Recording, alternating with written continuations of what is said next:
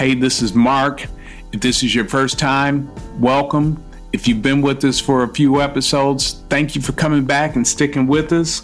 On this episode, we have Jean Pierre Alfred. He's an insightful entrepreneur and a uh, social media influencer.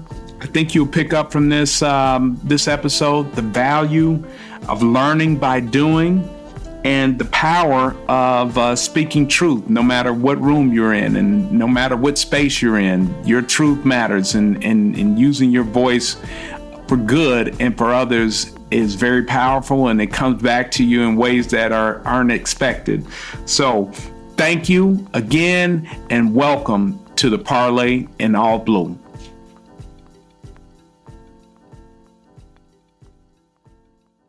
Jean Pierre Alfred, welcome to the Parley in All Blue. JP, how are you?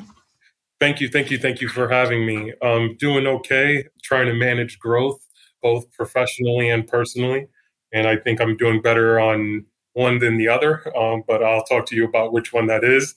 Um, yeah, there you go. Fast in a sec. Hey, it's all a journey, and I, I think that you know maybe maybe we come back for yeah we we come back for another interview on whichever one you don't talk about, you know, in a couple of years and, and, just talk about what that journey is like because it all goes together.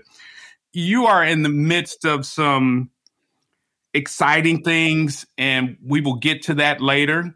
You are also someone that I have been impressed by with your ability to explain technical or some may even say wonky concepts about business and being in the startup world in a way that's digestible without watering it down. And I think that's a real skill. And we'll, we'll talk about that. And, I, and I'm sure the audience will, will pick that up. And you also have a very steady voice on matters of, of race and business and, and those kinds of things. So, you know, I'm looking forward to this, and I'm sure that the audience will pick up a lot from it. But but where I'd like to start with, just before we get into anything about what you're doing now in business or how you got to this point in with with where you are about those exciting things, we'll get to it. Is I just want to take you back to in our prior conversation off off mic 9-11 and for me that kind of in a way begins a, a, journey and sets you on a path. Can you sort of take us from from where you were at 9-11 and what that did to you and, and where you went from there? So, like everybody who you talked to that was alive at that time and of able body and mind to remember, the one clear thing that's always memorable is where we were, what we were wearing, and what we were doing and who we were doing it with. When 9 11 occurred, I was in college at Nassau Community College right down the block from Hofstra University. And I didn't know what I I knew what I wanted to do. I didn't know where I where I wanted to do it at. 9/11 happened and when it did happen, I just remember where I was on campus and my friend Isabel picked me up. We drove back home on the Southern State Highway and we remember it was like a scene out of Armageddon you know, all the vehicles bottlenecked on one side of the road, and the other side of the road was completely blank. No traffic whatsoever. And you can see the towers smoldering in the in the background, in the skyline. And that day, I can very vividly say that day literally changed the rest of my life, only because it set me on a course that I would follow where a series of life changing events would happen that would bring me to where I'm at today.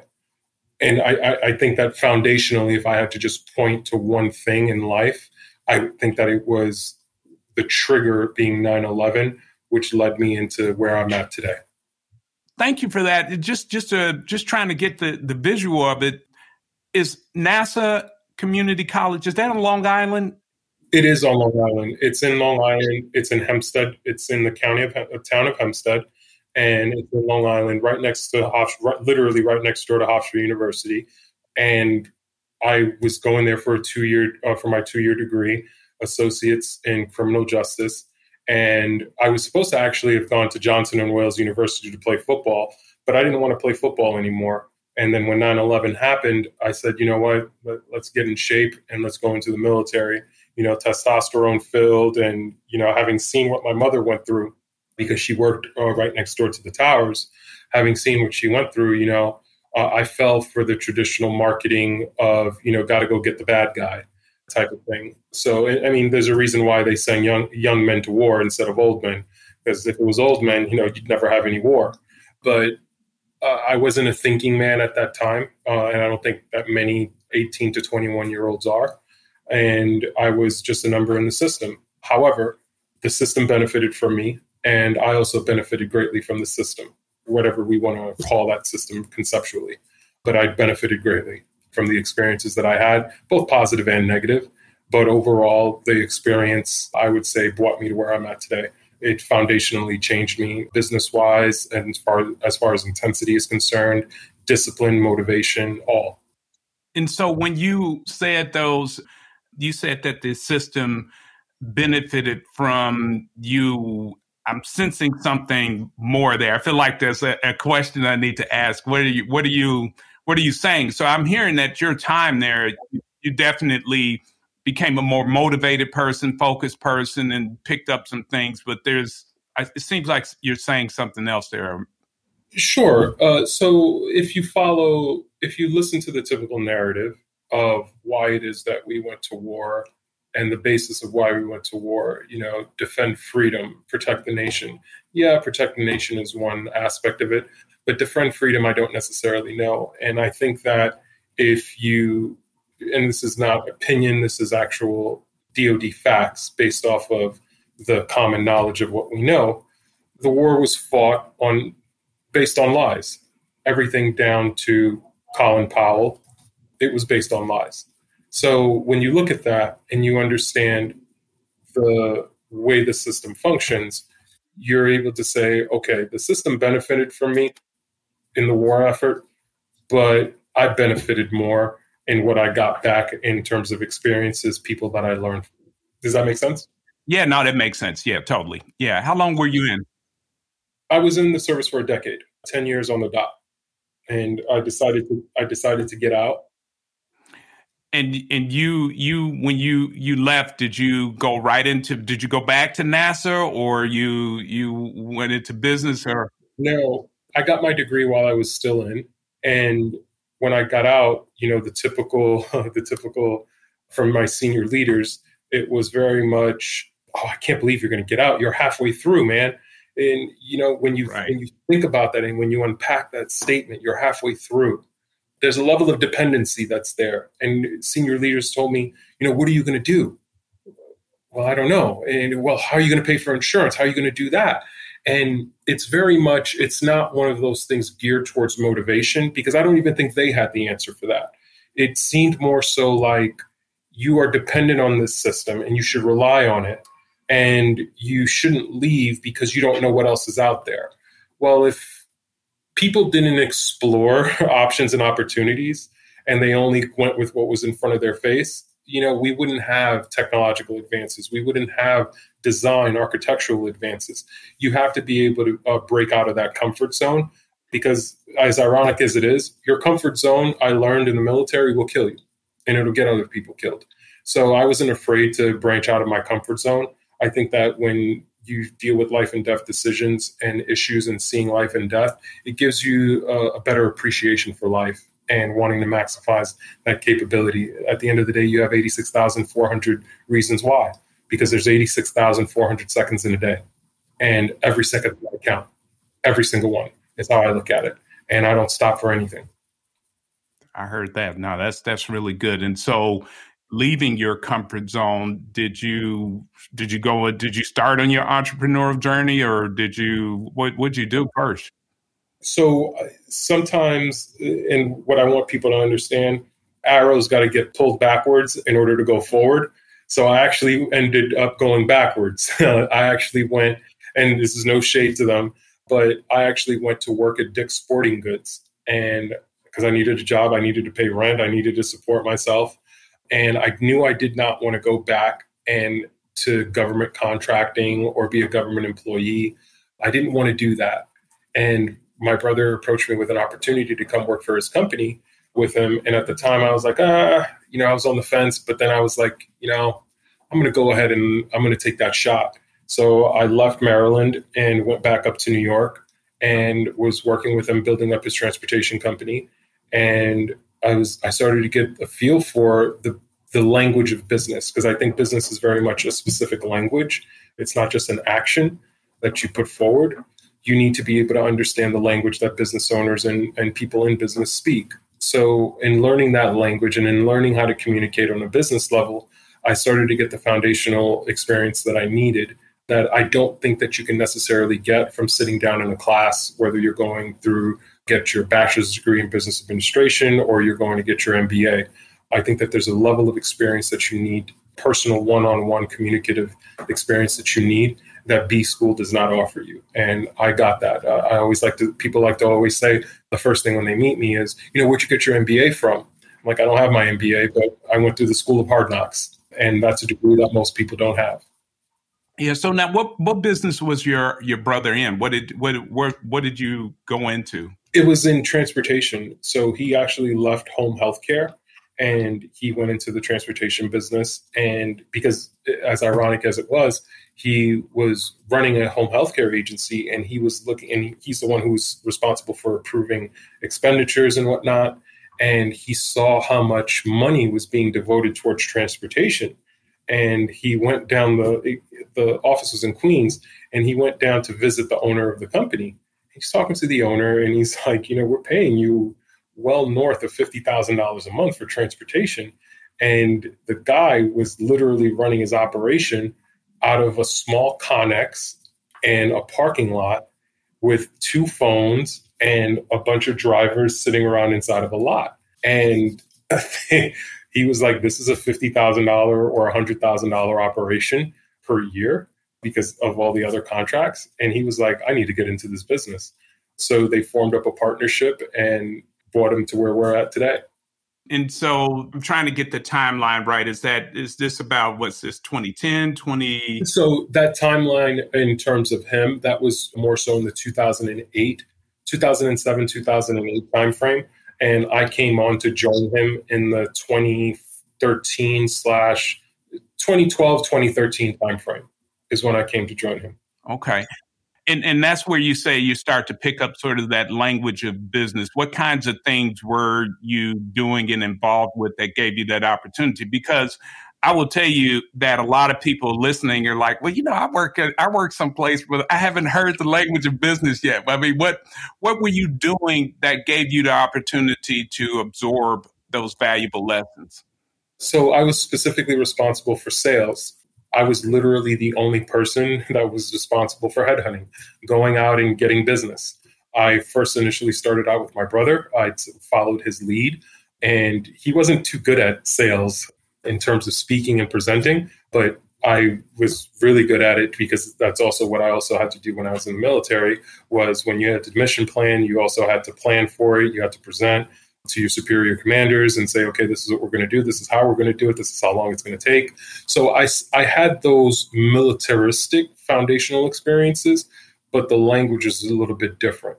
With the business level, it's very much, okay, this is your level of business, but it's understanding the business operations cycle of what it takes to actually employ somebody, what the costs are going to be, what the long run costs are going to be.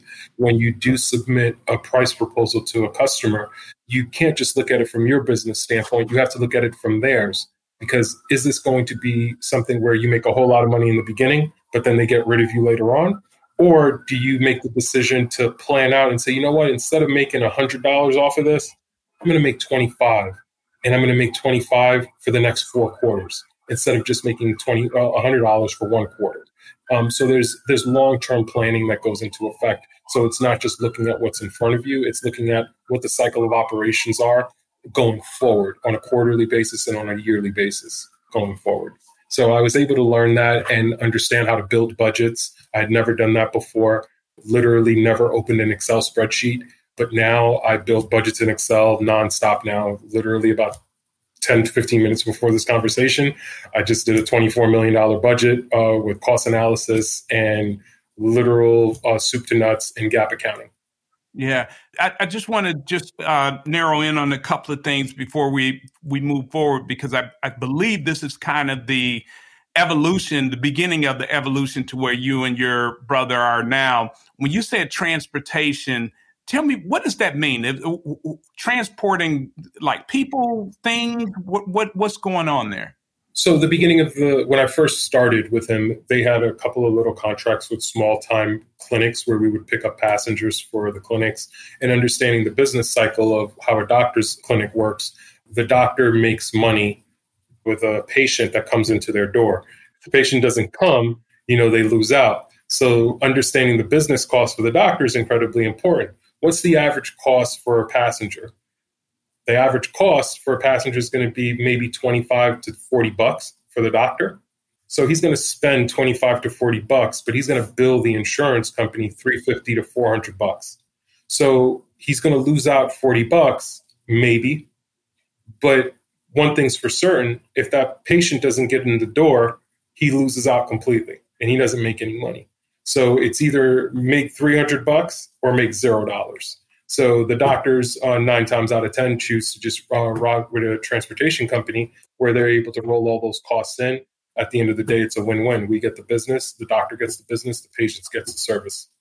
Thank you for that explanation. And and I think for for people listening, and certainly for even me listening, I know that there are a number of people that go to work every day and have no idea how their company makes money. I mean, they do their job really well, but they actually are not looking at all of the other things and not grasping the bigger picture because it's a lot of times um, we are in positions where because we're not looking at the clues we're like a detective stumbling over a crime scene and just messing it up and it's all right there in front of you but you said that it's your brother and a and is it your brother and a partner at this point in you, or is it just you and your brother? So it was very much my brother and his partner at that time. And when we got, when we got there, when I got there, I should say, my brother was just starting to grow the business. So the way that that business functioned at the time, and keep in mind, uh, in terms of time frame, this is right around when Uber is really starting to percolate and come into the market. But the way that the traditional taxi transportation service functioned was it functioned on a subscription basis where drivers would pay us $175 per week in cash to be able to operate. And we would give them business in kind to where they were making around 2,000 to $3,000 a week, uh, depending on the level of volume and the type of contracts and work that they were doing. So, what ended up happening was we had around 25 to 30 drivers at the time when I got there and by the time we were done and we separated with that partner, we had over 250 to 300 drivers, all paying us 175 cash per week. We had contracts with Resorts World Casino in Queens, where we managed all of their transportation. We had contracts with Delta Airlines JFK. We did all of their transportation. So eh, we were growing the business, substantially growing the business. And that separation with the the partner that you mentioned was that was that an amicable separation or? No, it, it definitely wasn't. Uh, we didn't get paid what we were due. The way that the business was supposed to function, even with traditional as a sales employee, typically as a salesperson, you get a salary and you get a commission. I wasn't even getting my commission at all whatsoever. My brother wasn't getting his portion of it. it everything was oh, you know, we'll pay you, I'll, pay you, don't worry about it. I'll give you a percentage of profit. Well, here's a learning lesson for you. When somebody says they'll give you a percentage of profit, you have to be very careful because if they're going to give you a percentage of profit, if the company makes a hundred thousand and he has expenses for let's say 85, 90,000, you know, percentage of profit is only going to be $10,000. So you have to be very careful how the expenses are balanced on the company and the way that he was balancing the expenses, he was taking all of the expenses at the macro level of the business and expensing them only on the accounts that I was bringing in. So uh, we were getting cheated basically. So I was not going to continue to work for free. I decided to form my own corporation and I told my brother this is what we're going to do. And my brother was just, everything was moving so fast. My brother was just like, okay, fine. Uh, there's a lot of risk here. And we actually ended up separating completely and it turned out to our benefit. Certain contracts he kept, other ones we got paid out for. but we were able to parlay that experience in working with a company called Gett, which was a major ride hail company that was in the city that was just launching in competition against Uber at the time. Was it Gett? Yes. It's an Israeli based company. Uh, they're one of the big four. It's Uber, Lyft, Gett, and uh, Didi, uh, which is the major Chinese ride hail company. Got it. And and so you all went into another partnership from there. Talk to me about you know that experience and what you learned in that partnership. So that was one of those uh, plant your flags in the ground moments for us because that gave us every bit of foundational experience that we needed because we didn't understand the tech world. We didn't know it as of yet. It wasn't a hard lesson to learn, but we needed to learn it anyway. And when we were approached by Gett, this was your typical, you know, Harvard, McKinsey consulting guys that said, you know what, let's take everything we learned in B school and let's form a company. We can challenge Uber. Uh, it's not how it works.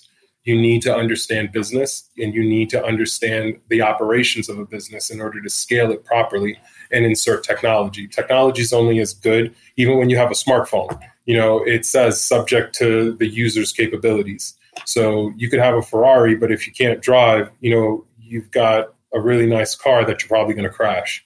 So what we were able to do was we consulted with Gett and they educated us very, very well on technology and how to apply technology in certain cases. So I actually, uh, I guess if you want to give a title, I somewhat became solutions engineer in terms of looking at a business case and using technology to to solve the business case problem. On the other level, I was also responsible for sales for them. And I grew their company substantially with my brother. We grew it by over 1,100% in just under a year. And they actually ended up taking around 10% market share from Uber. So it was substantial, definitely was, based off of our growth pattern. We cut their expenditures by $3 million a month to just under 150,000 a month they were losing. So that was a substantial cut. And we were actually became the first ride hail company to actually be profitable above everybody else. Yeah, and I, is, is Uber profitable at this point? No, they are not till this day. Yeah, I know. I know that. Well, and and this is all kind of pre-pandemic. Their revenues were certainly going up, up and up, but they had yet to to turn a profit just yet. You know, it's really insightful, I think, um, for you to point out that technology is just an enabler. It's a business enabler. A lot of people, I, I, I hear so many people saying, you know, I'm going to start a business. I'm going to start an app. I'm like, you're going to start an app? like, who are you serving with that app? Where, how much does it cost to serve people with that app? So I think that's really insightful. Now, I think you said that Gett was a partnership between you and your brother, or were you employees there, or were you were well? No, you said you formed a corporation, and so you're partnering there. But clearly, I don't think you're you're still in partnership with Gett. I don't think. No, well, technically, so I'll give you an update because this has happened within the last week yeah. since we actually spoke. We ended up coming there. We grew their business, and again, same thing happened again with this with the sales process. I guess I didn't learn my lesson twice, but I grew their company, added all these co- companies uh, to their balance sheet, and doing business. But I didn't get the commission that I was owed. The difference here is I didn't burn the bridge, even though I had every right to. I had the matches, I had the gasoline, and I could have burned the bridge, but we didn't. And just in the last week, the founders of Gett or the CEO, the global CEO, reached out to me and we have since executed an agreement together where we are going to be doing and facilitating some of their rides for them in order to launch back in New York City. That's awesome. That's awesome. A lot of people would say, well, don't those people owe you money? Of course they do. That'll come. But the most important thing that I've learned in business is the relationship and how you maintain the relationship. Even sometimes in business, one thing that I've learned, you're going to have to maintain a poor relationship even though you have every right to cut it off because it's about what comes down the road later on. And the later on has come and it's incredibly advantageous to us right now. Yeah, you know, I want to talk about those relationships because I think that's probably one of the first places where I became aware of you is on social media. You were posting about the importance of of relationships. But before just before I get to that, with Gett, you're not getting the commission, and do you then form? You break off and you you form another company, or or what happens from from there? At the time, we were contractors for them uh, because we didn't want to be employees. But the CEO at the time, he convinced us. He was like, "Listen, can we just make you guys employees? Things will be a lot smoother for us." And we were like, "Whatever, as long as the pay is the same, I don't care." So we became employees for them. And when we saw the turn for the company going towards the worse, because I don't know what it is, but something about startups, there's a high degree of churn. That's number one. Number two, they have this thing where they want to just bring new blood in periodically every six to eight months. And they changed the CEO to this guy who was, and this is not my opinion, he was a complete racist. He was a bigot. And racism very much is the ability to project power. I say that he was a racist because he was he was able to project power. I'll give you a specific example. They would have promotions where they would say, you know, anywhere below 96th Street is going to be X price. But they would never offer those promotions in Harlem. They would never offer those promotions in parts of Brooklyn. And the one outstanding factor was color. It's the number one thing. And when we spoke, when I spoke with the with my counterpart who's in marketing, you know, why aren't you doing this? It was that demographic doesn't really suit uh, where we're trying to go. So they use these coded words to be able to say, yeah, we don't want to give those promotions to black people at the end of the day. So to be in that uh, in that company, I, I like to say that it was it was sort of like being a fly in milk. You're the only black thing in a space that's just pure white, and you have to figure out how to carve your niche. And I had to do that knowing that I knew more about the business than my counterparts and my superiors. The only thing that they have above me, I guess, if you want to call it even that, is where they were at in their resume and where they went to B school at. That's the only thing. But to me, that still didn't matter. Yeah, you know, it's interesting that you say that. I, I you know, one of the things that uh, I believe it seems that many in the country are struggling with is that you can have race neutral language and still be projecting an outcome that's based on disadvantaging people of color. I mean, just because you're not using a slur or something like that does not mean that you are are not racist or being intentionally racist you know or that you're you're certainly walking through the gate and when you're saying we're not going to offer certain discounts or, or promotions in Harlem and certain areas of Brooklyn, you, are talking about black folks. It's like if you know I'm from I'm from Chicago originally, and if you said you're not doing something on the south side of Chicago, literally everybody in the world knows that you're talking about black people. 100. percent I mean, so this, this is is just the way it is. So with the change in in management, what have you? Did you leave or you severed ties? Then was that sort of the the impetus to to leave? Sure. So in 2017, when that management change occurred, we let it, things go on autopilot. Autopilot in the sense we were not in control anymore. We were not influencing what was happening. We said, all right, guy, you want to come in and run this the way you want based off of a spreadsheet? Go ahead. And he began the precipitous decline of Gett and started to reverse all of the positive gains that we had and we left. Uh, my brother left in January of 2017, and I left uh, about a month and a half, two months later. And the only thing that we were wrong about was how long it would take for them to actually fail and close up shop. We projected that they would fail within a year. They actually took less than that. They failed within nine months, and they were out, they were out of town.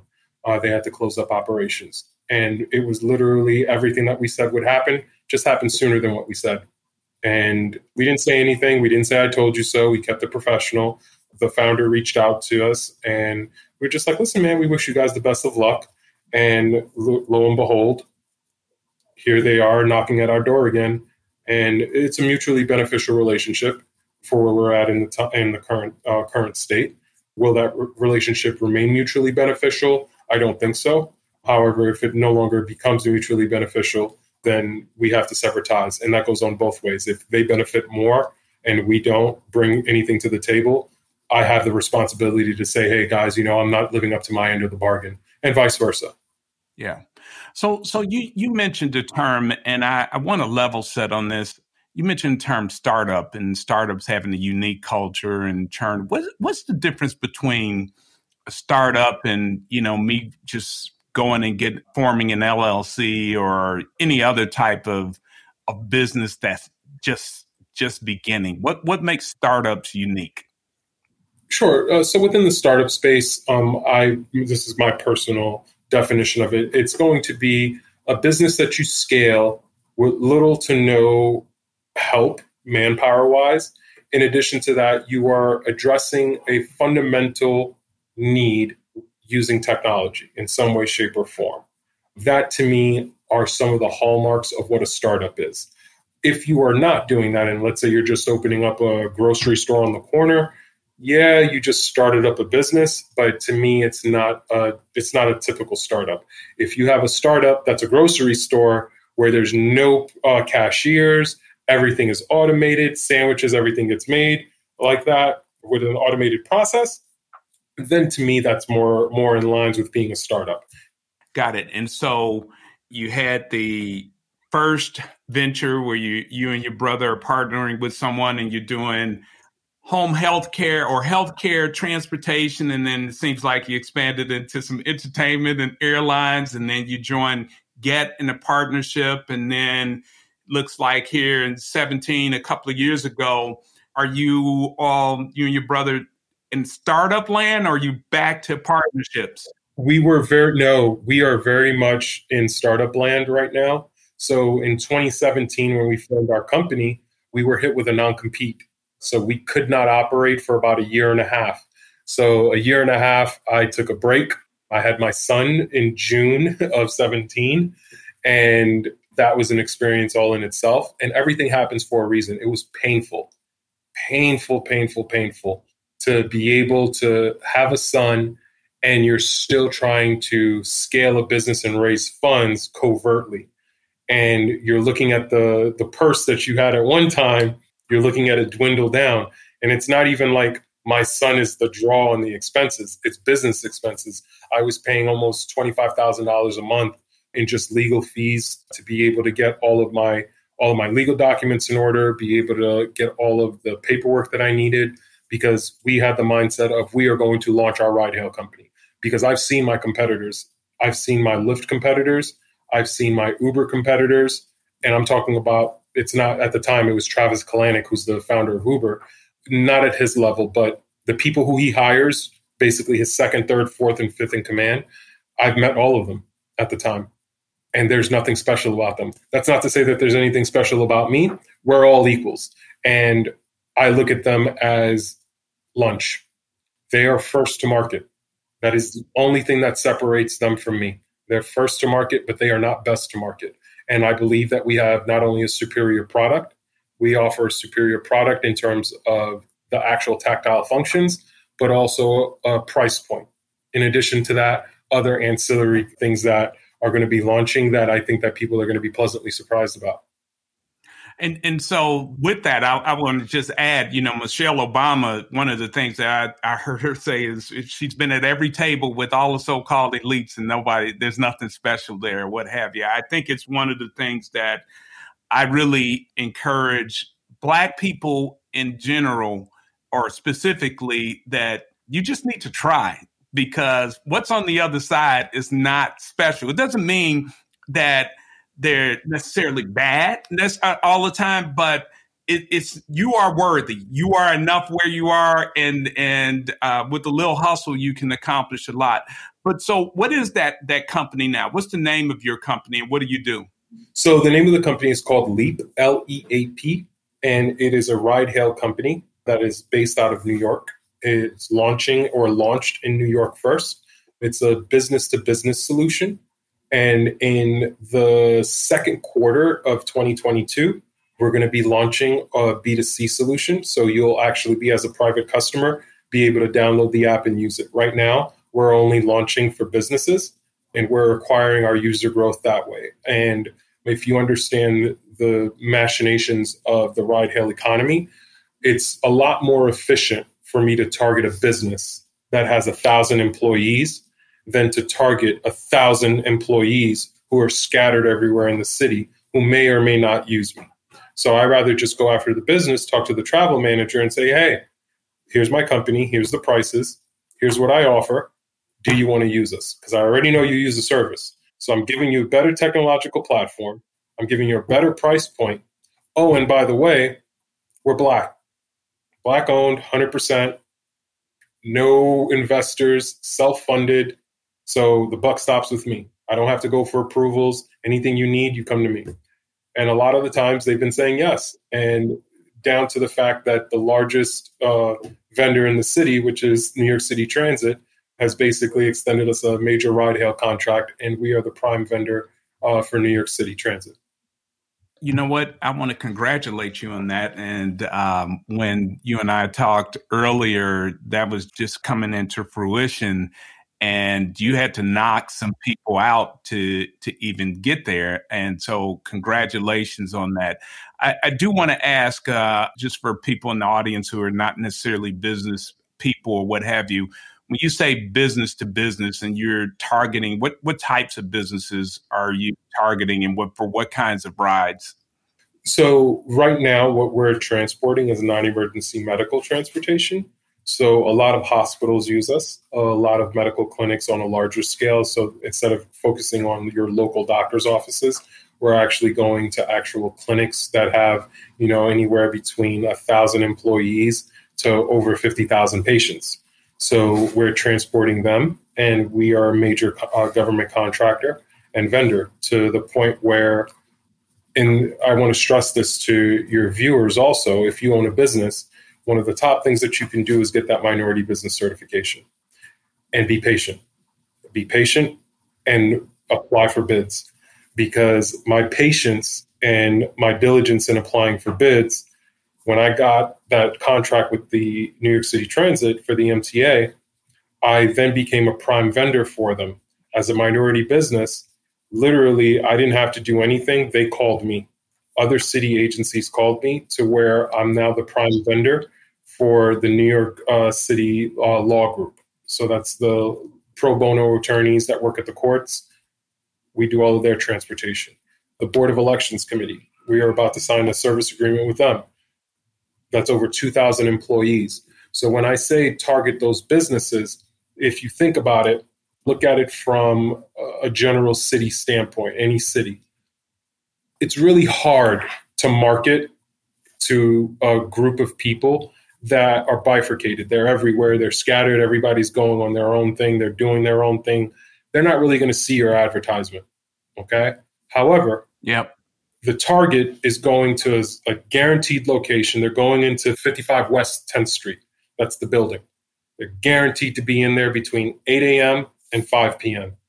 They're in one fixed location. I can literally target all of my marketing advertising into that one building and location and they're always going to see me. So I target the, the travel manager. The travel manager gets a notice of who we are. The travel manager then sends out the email once we get the agreement going. Hey, everybody, this is our new transportation company. Download their app. I have a cost of acquisition there. The cost that it takes to get that contract, let's just say it was 250 bucks, right? I would have had to spend $250 probably per passenger to acquire them. I just acquired over 2,000 employees for $250. I think that's a good cost of acquisition. Yeah. So it, it, works out to your benefit because if you provide that service really well, what ends up happening is that you have a crossover. And in business, what crossover means is they might have signed up to use you for one specific reason and service, but they found after that that there's more use for you. And in this case, when you're at work and you have to use the transportation company that's registered with the company, well, if you have a positive experience, what's going to happen after work? You're going to use us also. So we know that there's that level of crossover, and we're already seeing it now. So what we're doing is it allows us to get that business to business customer and convert them to a B2C customer. And the benefit there is we already know that they're a paying passenger. We already know that they have a job and we already know that there won't be any fraud. So it's a win-win on all sides. Yeah, that's awesome, and and thank you for uh, taking the time to to break that down. Listen, I want to sh- switch gears a little bit because of how I I know you, and meaning how I how I became aware of you is through social media. You have quite the following because of you know just clearly as people, like I said at the beginning, people will get that you know you're very articulate on matters of business and and very insightful there.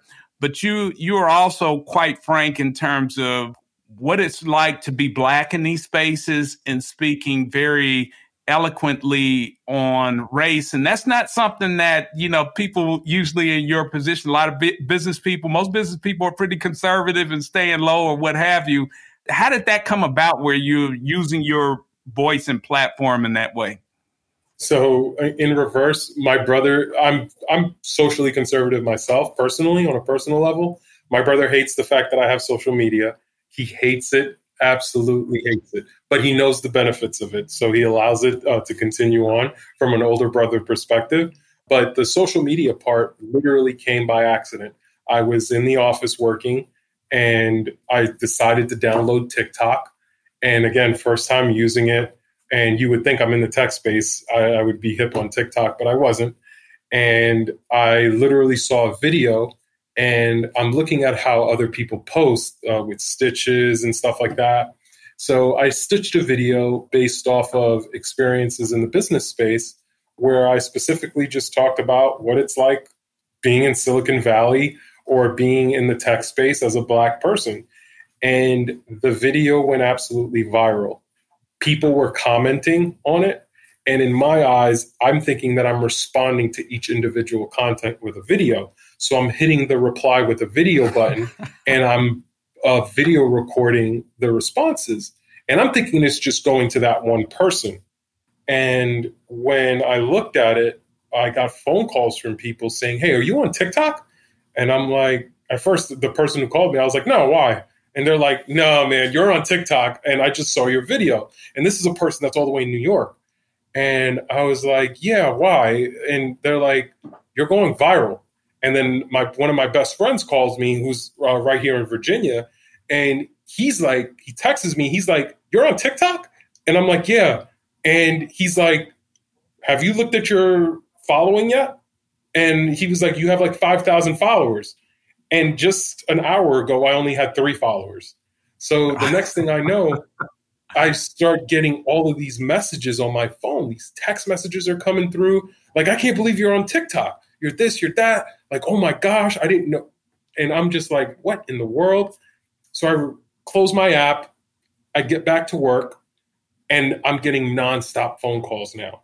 So I open up my app again and I look and I see almost 20,000 followers at the time. So I'm like, what in the world is this? So there was at the time, I think like 20, 25,000 in the span of like two days. And then the next thing I know, I got banned by TikTok for whatever reason. Um, I didn't really care. I was just like, ah, whatever. And I got banned on TikTok and they gave me some miscellaneous reasons. Somebody reported my videos for uh, bigoted comments because I was basically saying that black people face hell that they're catching in the startup world from white people. And for those people that are listening, uh, that listen to hip hop music, Jay Z's last album, he literally said the new redlining is Afrotech. You know, African Americans in the technology space. That is the new redlining. And those that are not familiar with what redlining is, it's specifically when government institutions, in conjunction with private capital, they redline areas of a certain city and basically carve out what is going to be the ghetto or where black people live and what is going to be you know the affluent parts of town and that's what it's like in the tech space. And i want to be clear on something that we that you touched on before in regards to you know black people in any space. Every space that i've walked into i've consulted for pizza shops. I've consulted for restaurants clothing companies, other tech firms, healthcare companies. One thing is unanimously across the board their labor force are black or people of color. Um, I lump everybody as the same because a lot of Latin people They like to think that they're not. You're black, but yeah, without a doubt, the creatives, all black. They see they're black or they're uh, women or people of color. Hands down, I have yet to walk into one place where it's not like that. Not one. Yeah, yeah, and and um, rest in peace, Michael K. Williams. But when he was uh, playing the character Chalky White in Boardwalk Empire, he and he and the main character Nucky Thompson. For those hadn't seen the show, talking about starting a club in Atlantic City, and Chalky, who's black, and Nucky, who's white. And the business model was black on stage and white in the house, meaning, you know, the talent and the creative and the institution will still be white, but, you know, there will be black talent and those things there. So I, I will say that for anybody who is wanting to hear more of your stories because there there's so many and I couldn't just pick through one and you've given us some some really good examples here. What is your um you are tailpipe, right? Is that tailpipe 08 on IG and TikTok is what I go by. Tailpipe was a call sign in the military, so I took that call sign on also continuing on. But yeah, like it's social media has been, and again, we see it every day on social media. There is not one dance that doesn't come from Black people. And again, I say this in an expansive level. I include, you know, Latin people also. There's not one single dance, there's not one single comedic or trendy thing that's going on that's not started and created by Black people. Yep. TikTok is famous because of black creatives. Twitter is famous and popular because of black people. There's a reason why there's a black Twitter. And that's not right. to say, and, and, one of the things that I, I like to do, uh, I want to highlight something because I don't believe in marginalizing one group over another. That's not to say, because white people listening to this, that's not to say that white people don't work hard. That's not to say white people are not creative. What I'm talking about specifically is the majority of monetization that occurs at the business level comes from the labor sweat equity of people of color. Hands down. Yeah. I'm sorry that you might feel that way, but it's just the facts. And the facts don't care about your opinions because when you look at Instagram, it's the same thing. Look at the most famous people on Instagram and look at their following. And I don't care. We we can even pick a Justin Bieber who's white. Justin Bieber will tell you flat out, he is famous because he represents black culture. He's even said it himself. Yeah. He is the white face for black culture. Hands down. Eminem, same thing. Eminem, the same thing. I think it's uh, like Beyonce, The Rock, Rihanna, who are some of the you know bigger people on there. So the the numbers certainly bear that out. To sort of bring us home here, I want to ask you a question that we ask all of our guests and again, congratulations and thank you so much for sharing your story and being, you know, candid and open about it. And all the best to you and your your brother with what you have going. And we'll be looking for Leap when it goes business to consumer. So we'll be be, be sure to um to catch rides that way. Let me ask you a question. What does it mean to live well? To me personally, I'll give you two answers. The first answer is going to be the easy one to live well to me is you don't have to wake up stressed about how you are going to pay a bill or how you're going to feed yourself, how you're going to be able to cover your daily expenses. That to me is the first superficial level of living well. To truly live well means I'm able to not only cover myself financially, but those people that I care about the most financially also. And it's not just hand to mouth, you know, giving them something. It's more so putting them in a position to give themselves something. I have friends now that I literally subcontract to that have moving companies, logistics moving companies. I have friends that have catering businesses. When I have an event or I know of a contractor who has an event that they're going for, I tell them, hey, I have the perfect catering company for you. Oh, you're moving your offices? I have the perfect business to help you do all of your logistical moves. So I'm constantly looking at how do I connect the dots for my friends. I'm never looking for, hey, can you pay me on the backside? No, that'll come. It's a part of that relationship building. And I think in our community where we get lost is we take these opportunities and we look at these opportunities that come in self-serving needs. And I think that that really that really hampers our growth and it hampers our relationship. Because at the end of the day a business that's starting up if i tell you hey mark you know i got this great this great person that you can interview and you know you're gonna you're gonna get famous off of it over 20 million people are to listen to your podcast per month and then i come and tell you but i want 20% you can't give me 20% of something that you don't have right and right i think that i think that's one of the worst and most destructive things that you can do it's not about what you're going to be able to benefit from first. And there's, and we talked about this in different books. There's people who read the 48 Laws of Power, and then there's people that read, you know, the Dale Carnegie, How to Win Friends and Influence People. I am averse to the 48 Laws of Power. I don't think that it's a book to follow. It's not, it doesn't fit my personality style. I'm very much How to Win Friends and Influence People. It's a relationship building book, and it's a book that's built on longevity. And a business that is successful is built on relationships and longevity. So I believe, in my opinion, that's what's best suited for me. I agree with you. When I when I um, the 48 laws of power seems very exploitive and it seems very transactional to me. And so it's something that i you know i see people talking about it and and all of these things. I'm like boy that's just that's just not how i want to live. I can tell you right now in my in my final interview process, and I have yet to be wrong.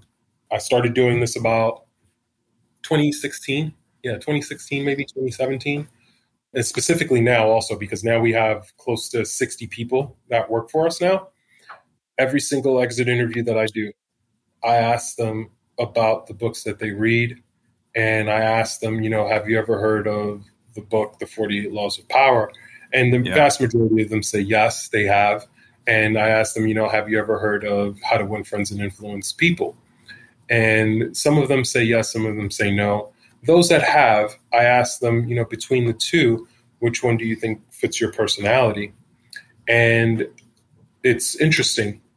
The women that work for the company that have read the, both books, the women say, no, you know, I don't really like 48 Laws of Power, it's just not for me.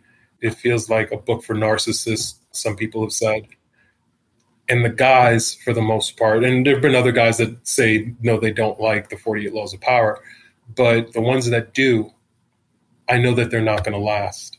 And I look at how they operate in the company now, and it's very much corporate like in the sense they are focused with their work product instead of the team's work product. And there's a very big difference. If you're there to make your numbers, but the rest of the business suffers, look at it like this you're on a boat and the boat is going to sink. But because you're rowing in what you think is the right direction, doesn't really matter if the boat sinks now, does it? And I've recognized that those people, and again, I hire them in hopes that one, they can do the job. That's number one but I'm not going to strike them out and eliminate them based off of that. But I, I, look at the progression of their work product and I look at how they operate, and the progression of their work product is very much self serving. And I know that they won't last, or at least I know guaranteed I can't put them in positions of leadership because to be a leader means that you sacrifice yourself. That's right. That's right. Hey, listen, trust women. And I and I mean that. That's not just a phrase. They trust women. Now, I want to talk to you on a lighter note you went famous, uh, went famous, went viral for a tweet or or, or a post rather on uh, TikTok or maybe it was on Instagram about Verzuz, the the Verzuz with Lox and Dipset. Talk to me about that one. so that one had a little bit of, of crossover. So I posted it on TikTok and it ended up getting reposted on Instagram by Questlove, Erykah Badu, I think, and a couple of other famous people. So I articulated it like this: for those people that watched the uh, the battle, you looked at a battle that was between two different competitors, one prepared and one unprepared, And what I said was because the majority of my questions was always how to start a business, I always tell people you have to have a good plan and you have to execute that plan. And I compared the Lox's performance to a well rehearsed business plan versus the Dipset group, which had an idea of what they wanted to do. So you, you hear these people, I got this idea for a business. It's great you got an idea. I'm glad you do. But it's guaranteed that it's going to fail if it just remains an idea.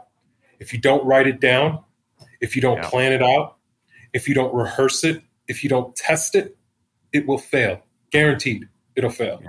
And the Lox had a plan that they rehearsed, that they tested over time, and they perfected and they executed meticulously to the point I can't even listen to Dipset when it comes on the radio because it reminds me of that, that horrible experience.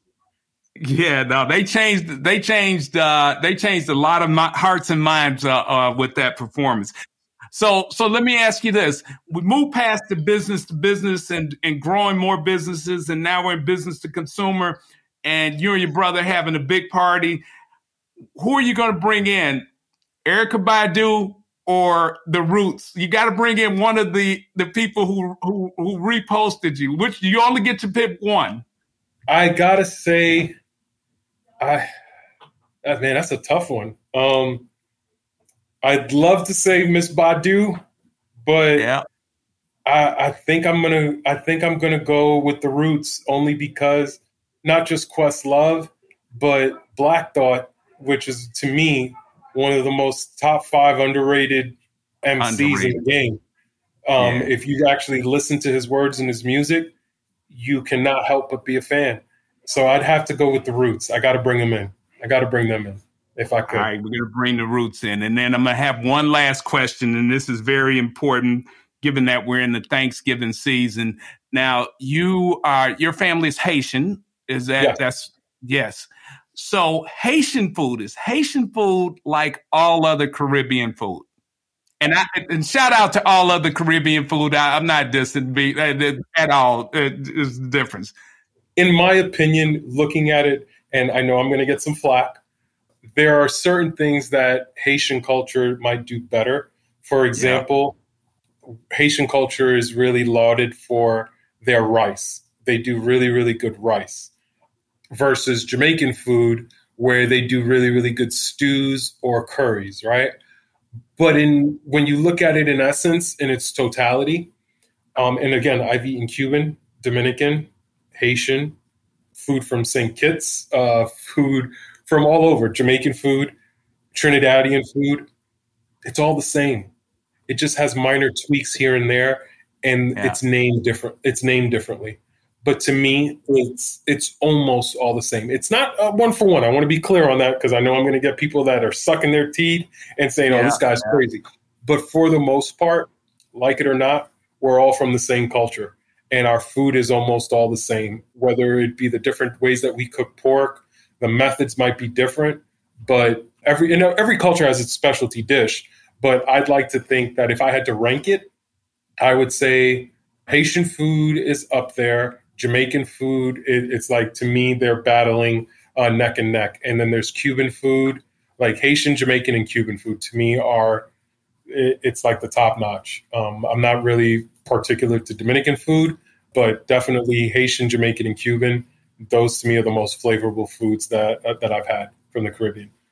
All right. Well, listen, JP, we certainly appreciate you and thank you because you didn't have to do this. I mean, you're in the middle of ramping up a business and you have a lot of um, pulls on your time. I know. So you talked about connecting people. I know that you also really do a lot of individual consulting with people that uh, reach out to you online. So I appreciate you, and we wish best to you and your brother at Leap.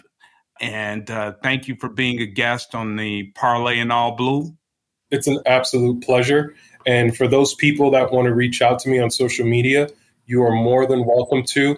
I tell everybody I will always get back to you. It might not be the same day that you message me, but I guarantee you I will get back to you. If you got a business question, I'll be more than happy to help you if I got the answer. I don't know everything. If I don't have the answer, I can pretty much guarantee I can point you in the right direction, though. but don't be shy to reach out. I have no problem responding to DMs at any point. Okay.